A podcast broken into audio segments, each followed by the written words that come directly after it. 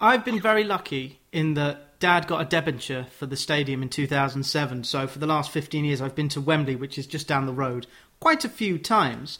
Uh, I did send an email to the FA contact. Said, "Can you get me a media pass for the 2016 final?" She went, "Yeah, yeah, yeah. The more the merrier." So I was in the press box for Arsenal's 2016 win and Manchester City's 2017 win. They were not classics, either of them, but they were respectively the second and third Women's FA Cup finals at the new Wembley Stadium. Uh, Chelsea beating Notts County in 2015 in 2015, and Chelsea beating Arsenal in front of 45,000 fans in 2018. Was there a moment when you and Tom looked at Wembley Stadium in 2018, kids had gone in free, and you thought, wow, we can only go up from here?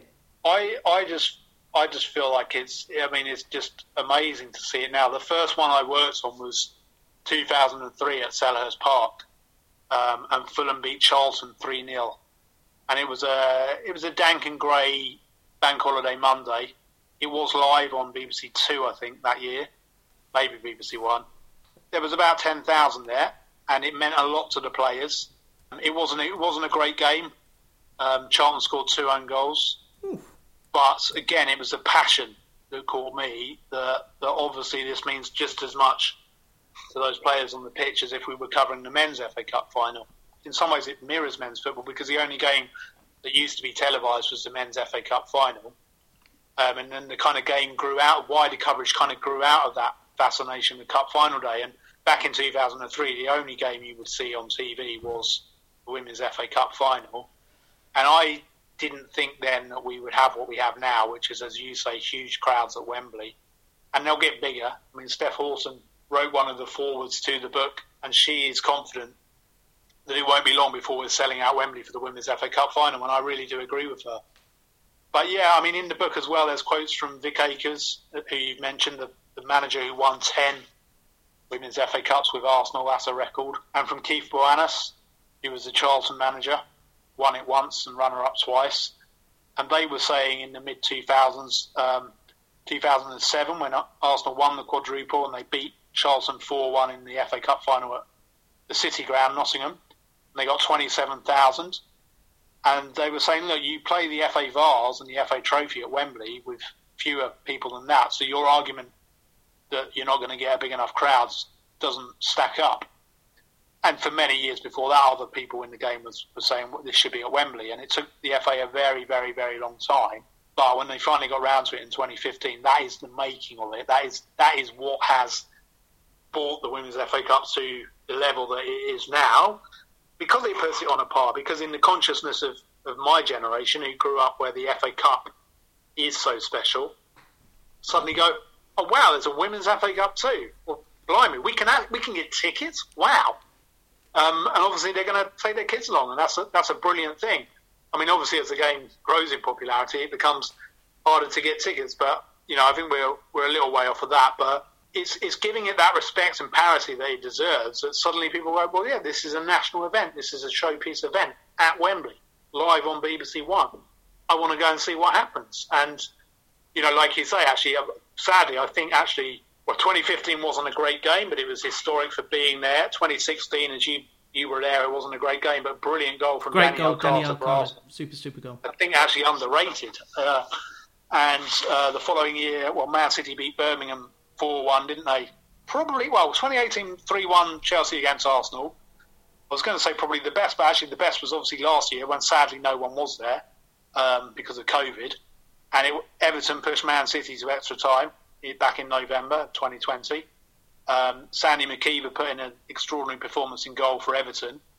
And uh, Man City eventually proved too strong with those two goals in extra time to win 3 1. But I think that was the best Wembley final that we have seen. But again, you know that that goes back to my other point that you know we you often don't get a great cup final. That is the same in men's football. Cup finals always often let you down, but you still remember those standout moments. I mean, Liverpool Man United men in '96, terrible game, but I can see in my mind's eye right now Eric Cantona scoring that winner. That's the reason I followed Man U. I think if Liverpool had won that well, game, yeah. I'd be a Liverpool well, fan.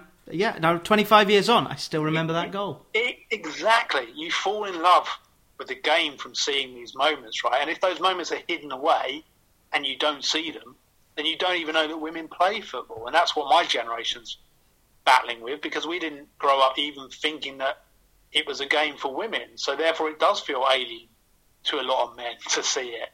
And it, you know, and there are there is still that like, what, what, what, why why would I want to watch that? You know, this this is a man's sport. Well, we've only ever seen men play it. Um, and so I, you know, I kind of I get why there's a bit of a barrier there, and I don't think. I don't, I, you know, I do think you need to allow people to discover stuff for themselves. I'm not sure it's always great to be telling people or shaming people. Obviously, there is a lot of stuff that is blatantly sexist that needs to be, you know, needs to be called out. But there is also there's also people wanting to educate themselves about a game and, and fearful of saying anything that might that might offend or be misconstrued.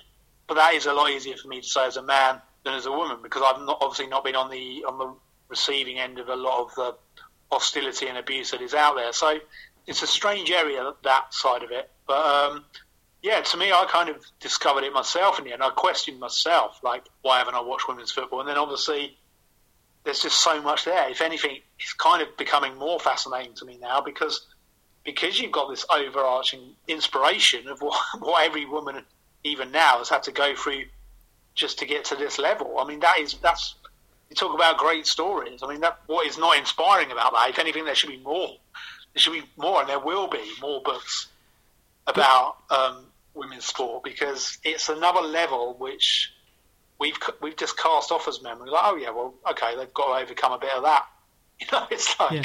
it's so easy for us to just go, yeah, well, you know, get over it. Well, if um, if Chelsea beat Barcelona on Sunday, who never lose, um, we're going to have a week of Emma Hayes, Emma Hayes, Emma Hayes, and of course, if Chelsea do win the FA Cup, the men's FA Cup final on Saturday against Brendan Rodgers, it's going to make things very interesting with Chelsea. Uh, I will talk more to Tom Garry about women's football, and that will go out in June. We'll take a, a long view uh, of football, but you can read a history of the Women's FA Cup final now published by the History Press.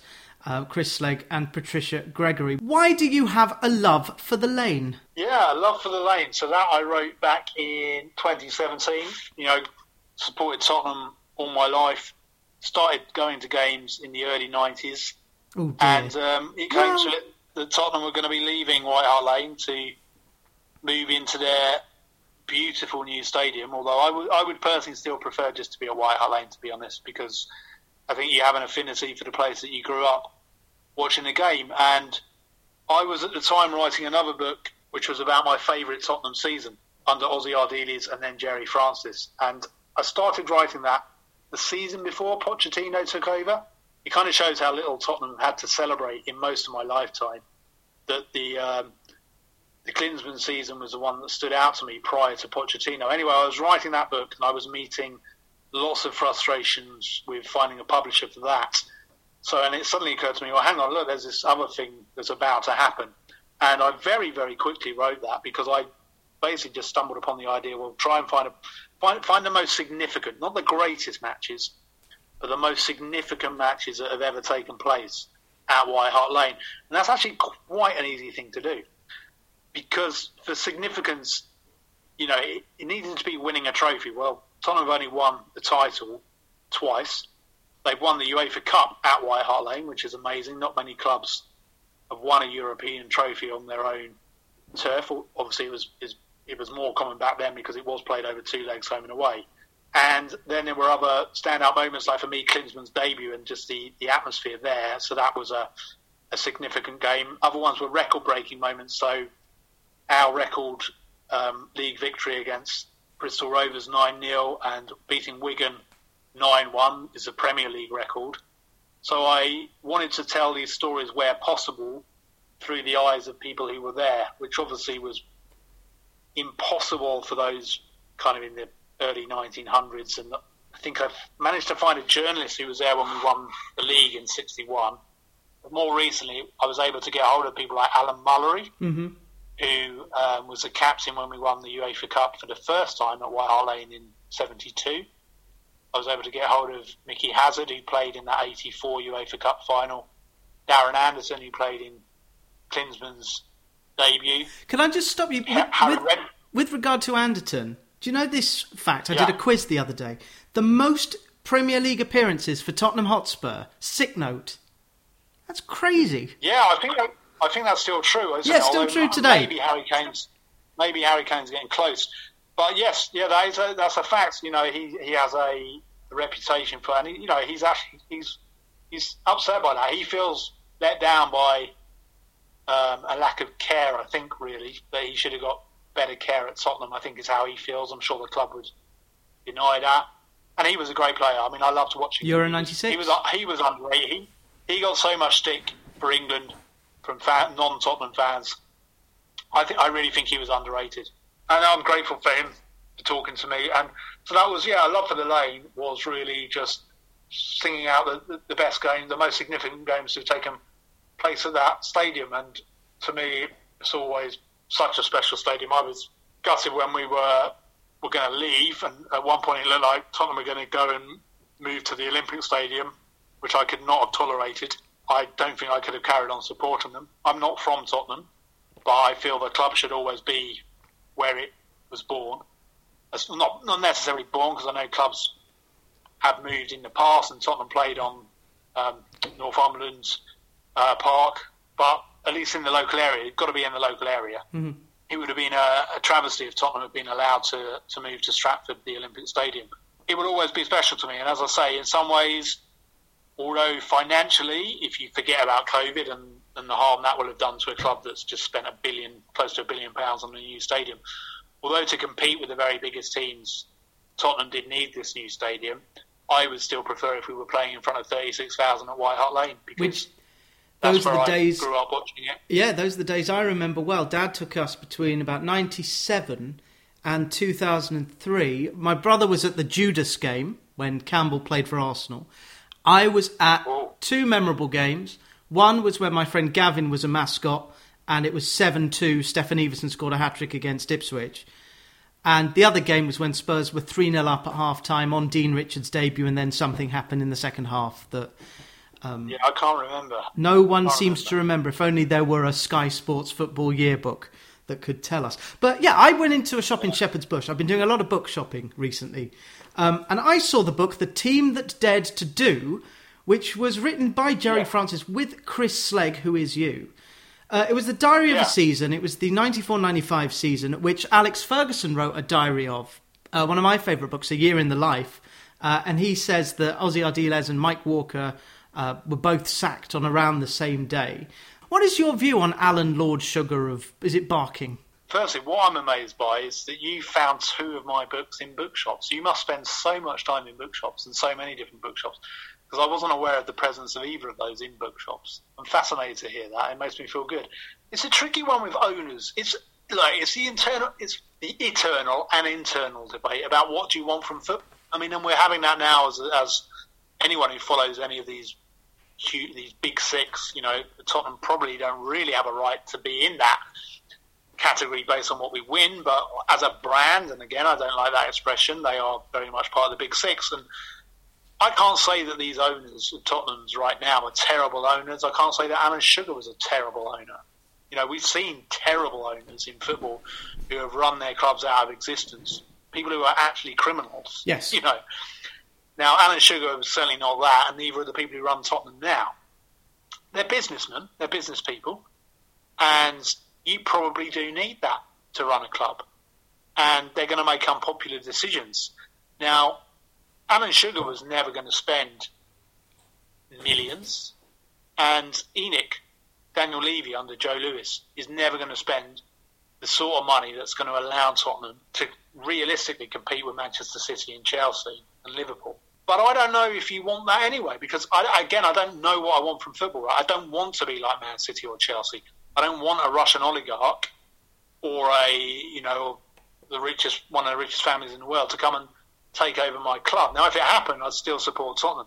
You know, I know Chelsea fans who preferred the old days. I know Man City fans who preferred the old days. Again, that's partly an age thing. It's partly because you feel like you, you want to strive to achieve. And I'm not dismissive of what Chelsea, of what Man City are doing right now. Phenomenal players, phenomenal manager. But again, they've got unlimited funds. Now, personally, I wouldn't want Tottenham to have unlimited funds and then just go and win the league. To me, it would feel like a bit of a shortcut. I was fascinated in what we were doing under Pochettino. And I think the owners got lucky with that manager. But I think he's an exceptional manager. You know, when we should have been finishing fifth or sixth, we were finishing second, third, and fourth. And had he won the Premier League, in fact, I, I would almost go as far as to say as finishing second, as finishing second, third, and fourth is as impressive as Ranieri winning the title with Leicester. Now I know Leicester have are, are theoretically a smaller club. Plucky little Leicester with their billionaire Thai owners. Well, yeah, exactly. Well, exactly. Um, but but they are still, you know, still what they did. I wouldn't want to take away from that. That's amazing. But Tottenham were kind of having some sort of organic growth, and in fact, Chelsea were having that before Abramovich. Chelsea were probably the last club to do it until Tottenham did it in the Premier League, getting a little bit better each year and just on the verge of something. And they qualified for the Champions League, I think, Chelsea, just before, under Ranieri, just before um, Abramovich arrived that summer. And I'd always like to see what might have happened without Abramovich, because they might have got there.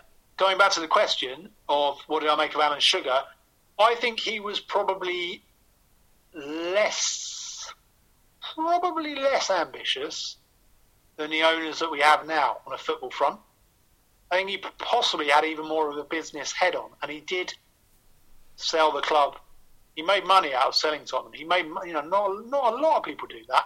I get, I mean, it'd be easier now with one of these huge clubs, but but to take over a club and, and kind of sell it on for a profit, that's that's a you know, that's a sign of success as a businessman.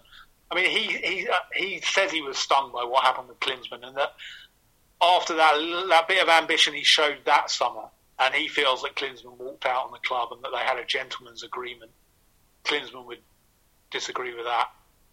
Didn't do anything wrong in his eyes. Sugar always said that that's why then he reined in the spending and he didn't want to go and sign these great players from abroad. And if that's true, that's, that's kind of a real shame from a Tottenham perspective, obviously, because we missed out on Dennis Bergkamp. Gerry Francis felt they were very close to being able to sign him. I wouldn't be heavily critical of Alan Sugar as Tottenham's owner, but neither do I think, as I don't think most football club owners have the interest really of the fans at their heart. They want to be finding a way to make money out of the club, and in a way, you've got to accept that as a fan if your club's going to be successful. I've always struggled with having strong opinions. Actually, I always end up sitting on the fence. BBC, but, you know, very well trained. Tottenham. Uh, maybe it's a history as well why I why I fell in love with Tottenham. It's less about success. It's more about what the club stands for or stood for, maybe, and falling in love with a club through through the stories that are told. And, it, and that brings me back to the women's book because I know we're not talking about that now, but again, those stories hadn't been told. So how could you fall in love with the history of those clubs? But with Tottenham, obviously, when I was growing up, the history was incredible. You know, they always seemed to have been something in a year ending with one. Year ends in one. Yeah. First club to win, first British club to win a European trophy. The great players. Uh, They're always been a cup team. I love cup football. I know that the league is the ultimate test of success. It really is. You can't deny that. Winning a cup you could fluke your way through every round. You could theoretically draw a lower league team in every round and win them all on penalties. You know, that's not a test of greatness, but football fascinates me. And it's a shame how the FA Cup has been devalued. And it's a shame that European competitions are no longer straight knockout ties from the beginning. I think they should be. Group group stage football is there's a lot of dead matches. But Tottenham's cup pedigree is part of the reason I fell in love with that club. I, have never been. I've, again, you know, we see fans protesting about a lack of trophies sometimes. Well, trophies. You, I, I, want the club to strive for trophies. I want the club to be competitive. I hate this idea of just settling for fourth. I hate this idea of not taking the FA Cup seriously. I hate the idea of not taking the League Cup seriously. I want the club to try to win everything. I want there to be glory in every game. Obviously, we know there isn't now. I don't mind if they don't win it. I don't mind. You know, I want them to be trying and I want them to be entertaining. I couldn't watch a team play terribly every week, and you know I'm not sorry that Jose Mourinho's left. I, I can't I can't take much joy from his football.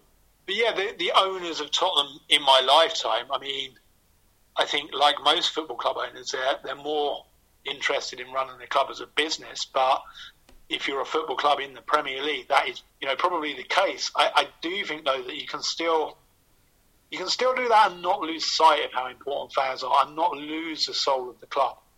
And I do think Tottenham have lost that very recently what's happened by trying to join the big the, the European Super League. Some of the decisions they've made throughout the pandemic, which I know has not been easy for any industry and any owner, but and, and trying to move the club to the Olympic Stadium.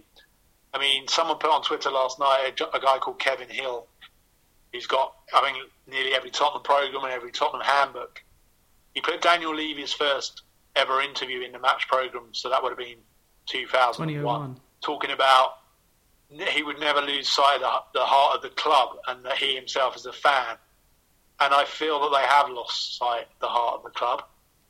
You know, I think I know we can't blame them for the kickoff time, but the fact that 10,000 people will be welcomed back next week for the first game that so many have been able to see, and it's going to kick off at six o'clock, and tickets are sixty pounds to play Aston Villa. There's demand for it, but no, oh yeah, there'll be there'll be ten thousand people there. Don't get me wrong. This is why they can do it. For every season ticket holder who would say, "Look, I'm not, I'm not paying that. I'm going to pro." This is why protests very rarely work that they, they would have already done the calculations. They know that there'll be 10,000 people willing to pay 60 quid to be there at 6 p.m. on a weeknight. Now, I can't even get there at that time on a weeknight. A lot of people can't because of work or childcare, let alone the ticket price, which to me, for what is no disrespect to Aston Villa, but Tottenham don't categorise that themselves it's not a category A. Yeah. And for it to be six pounds when people have had what they've had over the last year and a half, it's to me not not a decision which says they understand no where fans are. Yeah, I, but I don't think that they're worse owners than Alan Sugar was. I, I don't think he. I don't think he was a terrible owner. I don't think we've ended up with worse owners. And you know, you can campaign for owners to sell up and move on. And I know that's not really what's happening at Tottenham. That's what's happening at Manchester United and at Liverpool. But you're not necessarily going to end up with anyone better, anything better. And there's very few people who are going to be able to afford these clubs now. Yeah, there's so, only so many emirate states. Hmm. So it's hard to know where we're going with, with elite football. And again, that is probably part of the reason I've turned towards women's football because it feels more human. But like I say, we're, we're already seeing there Manchester, Manchester City and Chelsea, the very richest and therefore the most successful clubs. Uh, elite football for me is just a different kind of football. There are two kinds: the one we like and the one that they play in. They would love to play every game in Qatar. Spurs are going through another transition period. Uh, riddle me this: How is Joe Lewis, who is a billionaire, going to listen more to his fans on the board, if there is a fan rep or three fan reps, than his own pocket? So we'll we'll monitor that, and then of course there's the Tottenham Hotspur team who are surely in the works to break into the NFL or the London Hotspurs. Uh, fortunately, David Lammy has the safest majority in Britain, so he's always kind of the super fan. Tottenham as a club, it's just uh, when Gareth Bale was at Spurs, I always say this isn't my Tottenham. My Tottenham was Goran Bunjevcevic and Jose Dominguez. Your your Tottenham would have been even before then. It would have been the what was it like actually to return to the 94-95 book? Ossie Ardiles' team played this weird kind of 0-5-5 formation. How exciting was it to know that every game could end eight seven.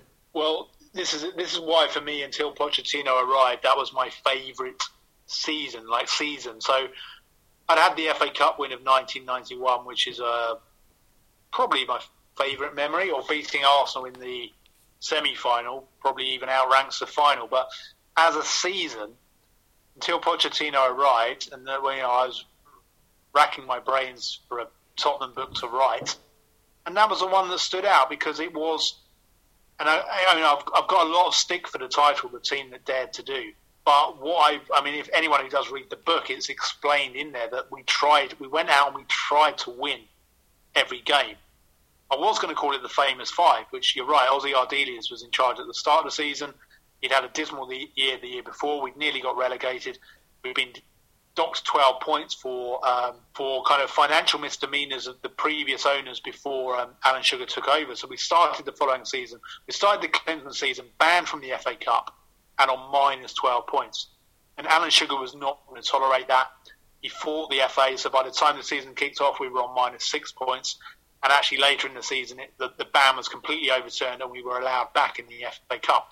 But in the meantime, maybe partly, well, possibly a lot to do with the ban because he knew we were on a hiding to nothing. He went out and he signed Klinsmann, who'd had a brilliant World Cup in the USA, and he signed um, Dumitrescu, who I thought was a magnificent player that who'd had a brilliant World Cup for Romania, and then Gheorghe Popescu, his teammate, arrived about a month or two into the season. And we, under Ardiles, the reason I didn't call it the famous five is because when I looked into it, they only played together in about six or seven games. And so it didn't seem right to call it that. I started wanting to interview as many players who played that season, and I wanted to interview Ossie Ardiles. Sadly, he didn't want to be involved, and I wanted to interview Gerry Francis, who succeeded him after he after um, Ardiles was sacked. And Gerry had himself written a diary at the time, which was almost turned into a book. And so I was like, wow, I'd love to see that. Let's write the book together. And I spent many afternoons down at Gerry Francis's house interviewing him about the season. Now, he's not, again, what counts against me is he's not, I mean, he was a brilliant player. Played for England. And, Captain and, of England. And, yeah, and a great player for QPR and a very good manager. He took QPR to fifth in the Premier League and he took Tottenham to seventh. Okay, now that is people will say, well, that's not great, but this was at a time when um, he was top London club with QPR and with Tottenham, and, and we finished above Arsenal. Now Arsenal didn't have a good season, but it was another 25 years. It was it wasn't until Pochettino arrived that we finished above Arsenal again. And what he did, he became known, unfortunately, as a very defensive coach, and that is why not every Tottenham fan remembers him all that fondly. But what he did in that season when he took over from um, Ardiles, and what a lot of the players told me is he got the balance spot on. The balance between attack and defence, he largely got spot on. So we he, he moulded a team that, that was laying in goals left, right, and centre, and they, we kept about seven clean sheets in a row, which was a club record. Um, but we was and we were still scoring and winning games.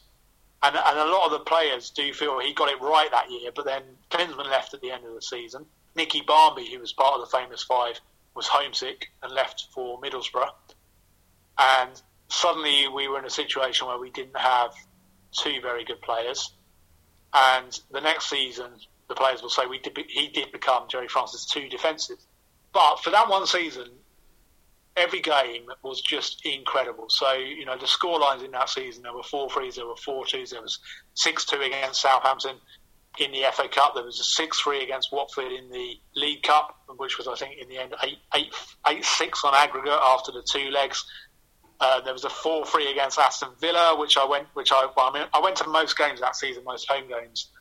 And the 4 3 against Aston Villa, we came back from 3 0 down and then lost in injury time. Dean Saunders scored. And it was just, oh, it was pain. I can still feel the pain hmm. now.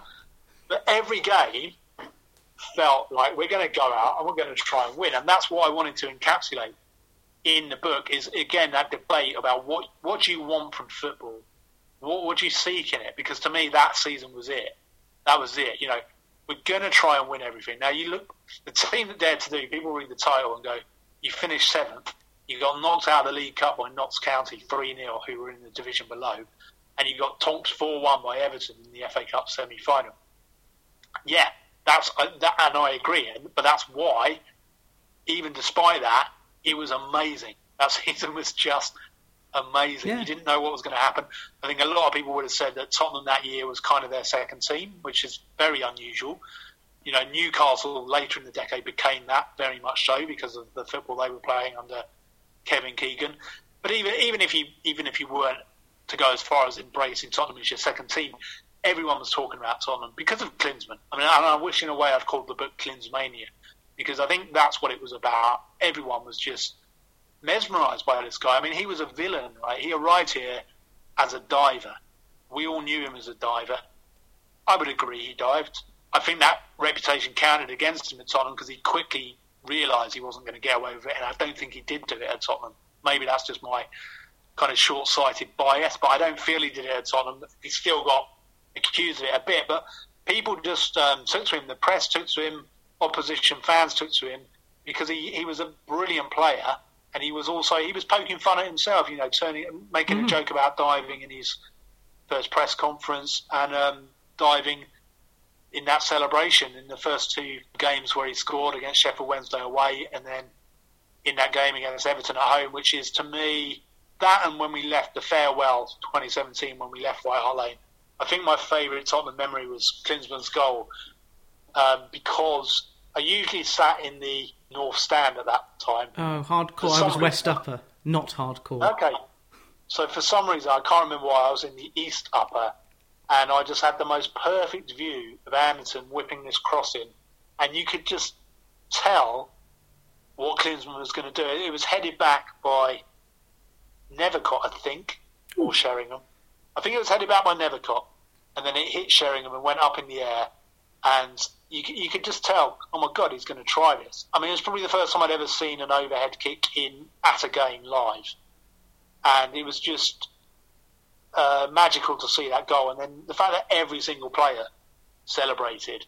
Uh, Ian Walker came running out of goal, three quarters of the length of the pitch to do a dive. you know, most of the Tottenham players did a dive and all ended up in a heap. He just had this brilliant, brilliant World Cup winner. He'd won it in 1990 at our club, scoring goals like that, and just the team spirit just felt so special. And, and so after that season, we won the League Cup in '99, and we'd we'd won it in 2008, but they weren't great seasons. And so it got to like 2014, and I was like, you know what, that was the best season of my, and it was probably partly my age as well, and going to nearly every game. And I thought I'm going to write this in a book because it meant something to me, and it probably meant something to fans of my generation. And I'm so grateful to so many of the players who shared their memories with me, Darren, with me, Darren Anderton, David Howells, Gerry Francis, the manager, Teddy Sheringham. Gerry got me in touch with Jurgen, who was back in America by that point, who spared about an hour on the phone with me, and I'm so grateful to him for that. Dean Austin, who was right back. I wasn't able to get hold of Justin Edinburgh, God rest his, mm-hmm. his soul, because obviously, very sadly, he passed away a couple of years ago, very young, had a heart attack, but he was the left back. Um, I couldn't track him down. I even interviewed Sol Campbell, and again, I think this has put some Tottenham fans off the book. But I wanted to know what his memories were. Obviously, he went, he left, and it upset every Tottenham fan, including me, the way that he left, and he went on to have so much success in another part of London. But I wanted to know what that season meant to him, and it meant a lot. It really did. Did he make his debut that season? No, so he, he made his debut, I think, probably in '93. Oh, maybe even 90, even '92. I was at the game where he made his debut because he came on up front. I think it was against Chelsea and scored in injury time, but we still lost 2 1. Um, and he played some of his earliest games up front. But yeah, that, that season, 94 95, he was very much coming into his own as a, a very good defender. Mm-hmm. And it meant a lot to him. Um, it really did. And winning the League Cup with Tottenham in 1999, when I think he was captain, meant a lot to him. He doesn't begrudge what he learned at Tottenham, you know, and, and how much the club played a role in his development. So I just wanted to bring together a book about my favourite season. But it was weird that as little did I know that kind of at the time I was writing that, Pochettino was taking over.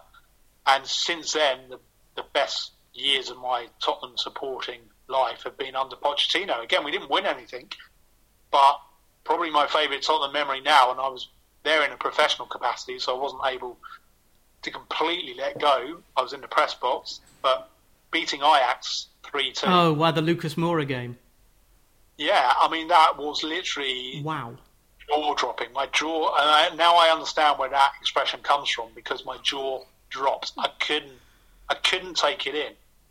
Um, and the cameraman I was working with, because I was there for BBC London, was also a Tottenham fan, and he was sat a few rows back in the press box. And obviously, you can't cheer, you can't jump up and down or go crazy in a press box. It's not what you do. But I just looked around at him, and he, like me, was just like open mouth, like, oh my word. And it, it's weird because obviously by that point I had my script ready and my questions in my head of this kind of brave defeat in, in the end because we were about to lose 3 2 on aggregate. And then Lucas Moura scores in the fifth minute of injury time, and we've won on away goals. And we're in the Champions League final. And, you know, I'd never imagined seeing Tottenham in the Champions League final. and you know the, the final itself complete anticlimax. No, I was telling my brother was at the stadium watching it on the video. I said, "Well, it was good for 45 seconds, or was it 34?" Yeah, and then uh, that was I mean, it. It was a terrible, terrible game. But because it's similar to what I had with Watford, I went to the playoff final in 2013, but our final had been the semi-final. Likewise, I didn't even go to the FA Cup final a couple of years ago when we lost 28 0 to Abu Dhabi. the semi final is always the fun game, so which brings us back round uh, to December, because December is going to be when I guess you're going to put together an updated version of this book, The History of the Women's FA Cup, because it will be final number 51. Uh, if Emma Hayes takes Chelsea, and we're talking before the Champions League final, to the quadruple, will she resign? I don't think she'd resign. No, but I think I think it would make it uh, easier for another club to entice her away. Whether that's a club from abroad, I don't I don't see where else she would go in England other than into the men's game. Mm-hmm. And I think she will be the first woman manager to go into the men's game at a top level. Whether that'll be straight into the Premier League or whether it will be into the Championship. Spurs don't have a manager yet. No, but they're not going to appoint her. I mean, that's you know, it's not going to happen right now. A Premier League, and she's a Tottenham fan, by the way. Yeah, exactly. Um, but it's not. Uh, this is this is again part of the problem in that I kind of understand it. Like, can you imagine you? In some ways, it's completely unfair. But can you imagine the spotlight that's going to be on a woman when they become a manager of a men's club. I mean, I, have been interviewing Mary Philip recently, who manages Peckham Town men in the 11th tier of English football, and she became the first woman in this country to lead a senior men's team to a trophy. Just last year, she led them to the London Senior Trophy, and that's a brilliant achievement. And she faces barriers. She faces. She's massively welcome at Peckham and among many opponents, but there are some who who are still sexist towards her and kind of say to her to her face, "You don't know what you're doing. You're a woman." She experiences that in the 11th year of women's football. Can you imagine the spotlight that there will be the first time a woman takes over? Well, it will be fine because Twitter and Facebook and Instagram will have cut out all the racism. Enough is enough, and but unicorns will, will be... fly over a blue moon. Now Emma Hayes can handle it. Right? Yeah, Emma for sure. But it's the kid. But, she's a mum as well, but, so she doesn't need the stress. But the distraction, the distraction that there would be. To, I mean, think how much pressure and how much chat there is about every manager's future anyway, right? Can you imagine the, the distraction that that will be? Now, I'm not saying that's a fair reason not to give a woman a job, but you can see why, uh, even if you just looked at her skill, that a club like Tottenham right now is going to go, well, we're on a hiding to nothing here because the minute something goes wrong, you know, under three games without a win, any manager in the Premier League is under pressure, right? Mm-hmm. Imagine you're a woman as well. So you've got that extra level of hostility. Um, so I don't see that a Premier League club is going to be certainly not one of those top top Premier League clubs is going to be brave enough, and I can understand it to appoint a woman. But I can imagine. I mean, AFC Wimbledon, there was that kind of unconfirmed report that they were interested in appointing her this season, and she said that they wouldn't be able to afford her. She then said what she meant was no money in the world could take her away from the job she's doing at Chelsea. I could see a club bigger than AFC Wimbledon, but smaller than the Premier League elite, being the first club to have a female manager and her being it. You know, whether that's a club in uh, probably I would say in the upper reaches of the Championship rather than the lower reaches of the Premier League. Because I think for her too, she'd want to go somewhere where she could be on the up rather than somewhere fighting mm-hmm. to stay in the Premier League. Well, she's only managed. She's like the Guardiola of the women's game. She's only managed Arsenal and oh, she managed in the states for a bit, but okay. well, she was assistant under Vic Akers at Arsenal. But yeah, her her only managerial job is which is nine years Chelsea. at Chelsea. She's, yeah. she's had the benefit of time there, and she agrees with that. You know, she's built something that is so special. She's built her own team. And yes, she's had the support of one of the most forward-thinking clubs and one of the richest clubs in in, in the women's game. Woman CEO, by is. the way, Granovskaya at City, which probably uh, Chelsea, which probably helps. Yeah, and, and, you're right. She did have a short spell as Chicago Red Stars. She was a manager mm. there. Mm. She's built this team, and this team is now possibly going to be, you know, the best in Europe on Sunday, and certainly the best in England right now. So I don't think she'll walk away from that until something even better comes along. It's hard to think what that would be in the women's game because Arsenal are in transition. Mm-hmm. They're not they're not as well placed as Chelsea.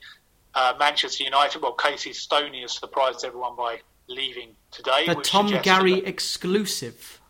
Tom Garry exclusive, yeah, co-authored the Women's Football Yearbook, mm. breaking an exclusive there. As a brilliant journalist that he is. But it's hard to imagine that everything's quite right at Manchester United if Casey Stoney has walked away. Um, and you can't see Emma Hayes going to Manchester City. I can't really. So where does she go in the women's game? And even where does she go in Europe? If she's about to make Chelsea, you know, the best club in, in Europe, then does she speak French? Like does she speak German, Spanish? Well, yeah, Swedish. I mean, but you'd have said, yeah, you could have said two or three years ago, go to go to Germany or, or France. But I don't think that would be a step up now because of what she's done with Chelsea. So it's hard to see how she grows within the women's game right now. England have obviously just appointed a new manager, and, and I, I think that's something in the long term, but I don't think that would be for her right now because she obviously loves being in the club game. So yeah, it's it's it's very it's yeah, it's hard to know where she can how she can. I think she'll be at Chelsea racking up more and more trophies. Yep, I think so too. Probably. I will ask. I'll ask Tom what he thinks because I'm talking to Tom yeah. tomorrow. I was going to talk to him before you, uh, but he decided to break the exclusive, and I said I think you'd rather work on yeah. that than talk to me about the women's football yearbook that you wrote with Chris Slegg, who has collaborated yeah, with Patricia Gregory on a history of the women's FA Cup final. What's the next book going to be? Oh, oh dear. yeah, I don't know. I've got a lot of ideas. A lot of ideas. It's very, very hard. I've learned a lot in this process. It's it's not enough to have a good idea. It's in you, you've got to find something a publisher wants to publish, obviously, which is very, very hard. I mean also what anyone will tell you, and you'll know, you'll know. I mean, you, the the podcast you're doing, you'll you'll know even more than me. But sadly, writing the book is probably ten percent of the challenge, which mm-hmm. naively I didn't realise when I set out on this. It's it's the smallest part of the yeah. Writing's the easy bit. Yeah, the, the the smallest part of the whole process is like the endless amount of time that has to go into everything else. Finding a publisher, trying to convince books to stock it, um, trying to get permissions for everything you need in the book, trying to publicise it. You need other people to buy into an idea. You know, I'm very grateful to Pitch Publishing for publishing the team that dared to do. I'm, I'm not I, I, even even greater respect to them. I don't think they necessarily entirely bought into the idea of it, but enough obviously to publish it. So I'm so grateful. But you really, what you really want is an idea is just too good and the right publisher. So obviously that's a challenge. Even getting to the right publisher, getting your ideas in front of publishers is just almost impossible. So you, you need to find the right publisher or the right agent with an idea that just like that they just get that they just want they are just hungry to help you bring into the world. Um, so I've got four or five ideas that I feel are really, really, really good, but that's not enough, and I can't. I can't. I don't have the luxury of wasting time. It's not a waste because every book, if it means something to you, it's worth doing. But you, you will waste a lot of your time if, if and I think it's I think it's fine to do that on the first few books because, like I say, just getting something out there is so important, and it gives you the confidence. And everything you do is a learning process. Every word that you get on that page is a learning process. But I probably don't want to waste time, and I have less of it now with two kids um, than I did when I started all of this with none. So I want to make sure that the the next idea is one that is, and I think this one, the Women's FA Cup final, is the first one where the publishers really got it, where the History Press really thought, "Wow, this is yeah, this is special. It's not been done before." So yeah, I, I probably won't, I won't. I probably won't enlighten you too much on the other ideas I have because I don't want to jinx myself. Well, please don't because uh, I'm going to have to have you in again um, for oh, the yeah, next book. And for what is it? A, a, book a year now you average, which is scary, especially if you've got two well, children yeah, running I mean, around. Obviously, the women's football yearbook isn't like you know, it's not a written book as such. It's a hell of a lot of work.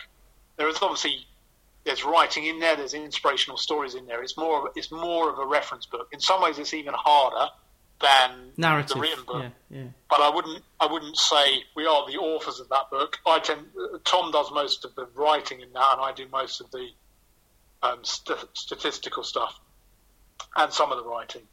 But I guess I don't feel as such that I'm writing a book there in the way that I have done with uh, those two Tottenham books, which were very much written books, and I think the history of the Women's FA Cup final is, is more of a mixture. It's, it's more of a mixture of writing and research than the um, Women's Football yearbooks. And maybe I haven't got the balance right on the Women's Football yearbooks. Maybe there does need to be more colour and more inspiration and less less statistical stuff in there. That's something I'm thinking through as well.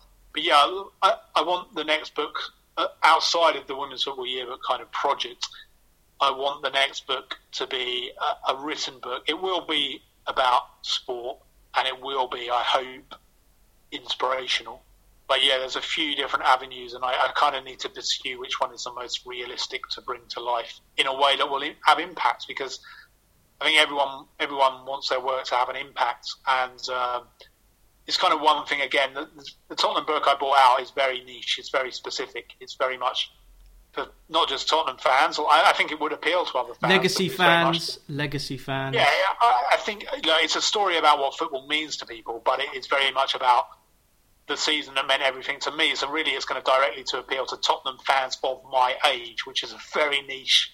Again, hats off to Pitch for, for publishing it. Yeah. Um, but what I've realised is obviously, if you want to make an impact, you need to appeal to a broader base than that. Um, so that is what I will be looking to do with, with my next book. Well, niche or broad, we welcome all books in the football library. My throat is sore. I need to go and get a, a glass of water. Please have um, a lie down uh, because you've got to be you've got to be up to enjoy Sunday evening. all care. the very best. Pleasure to speak to you.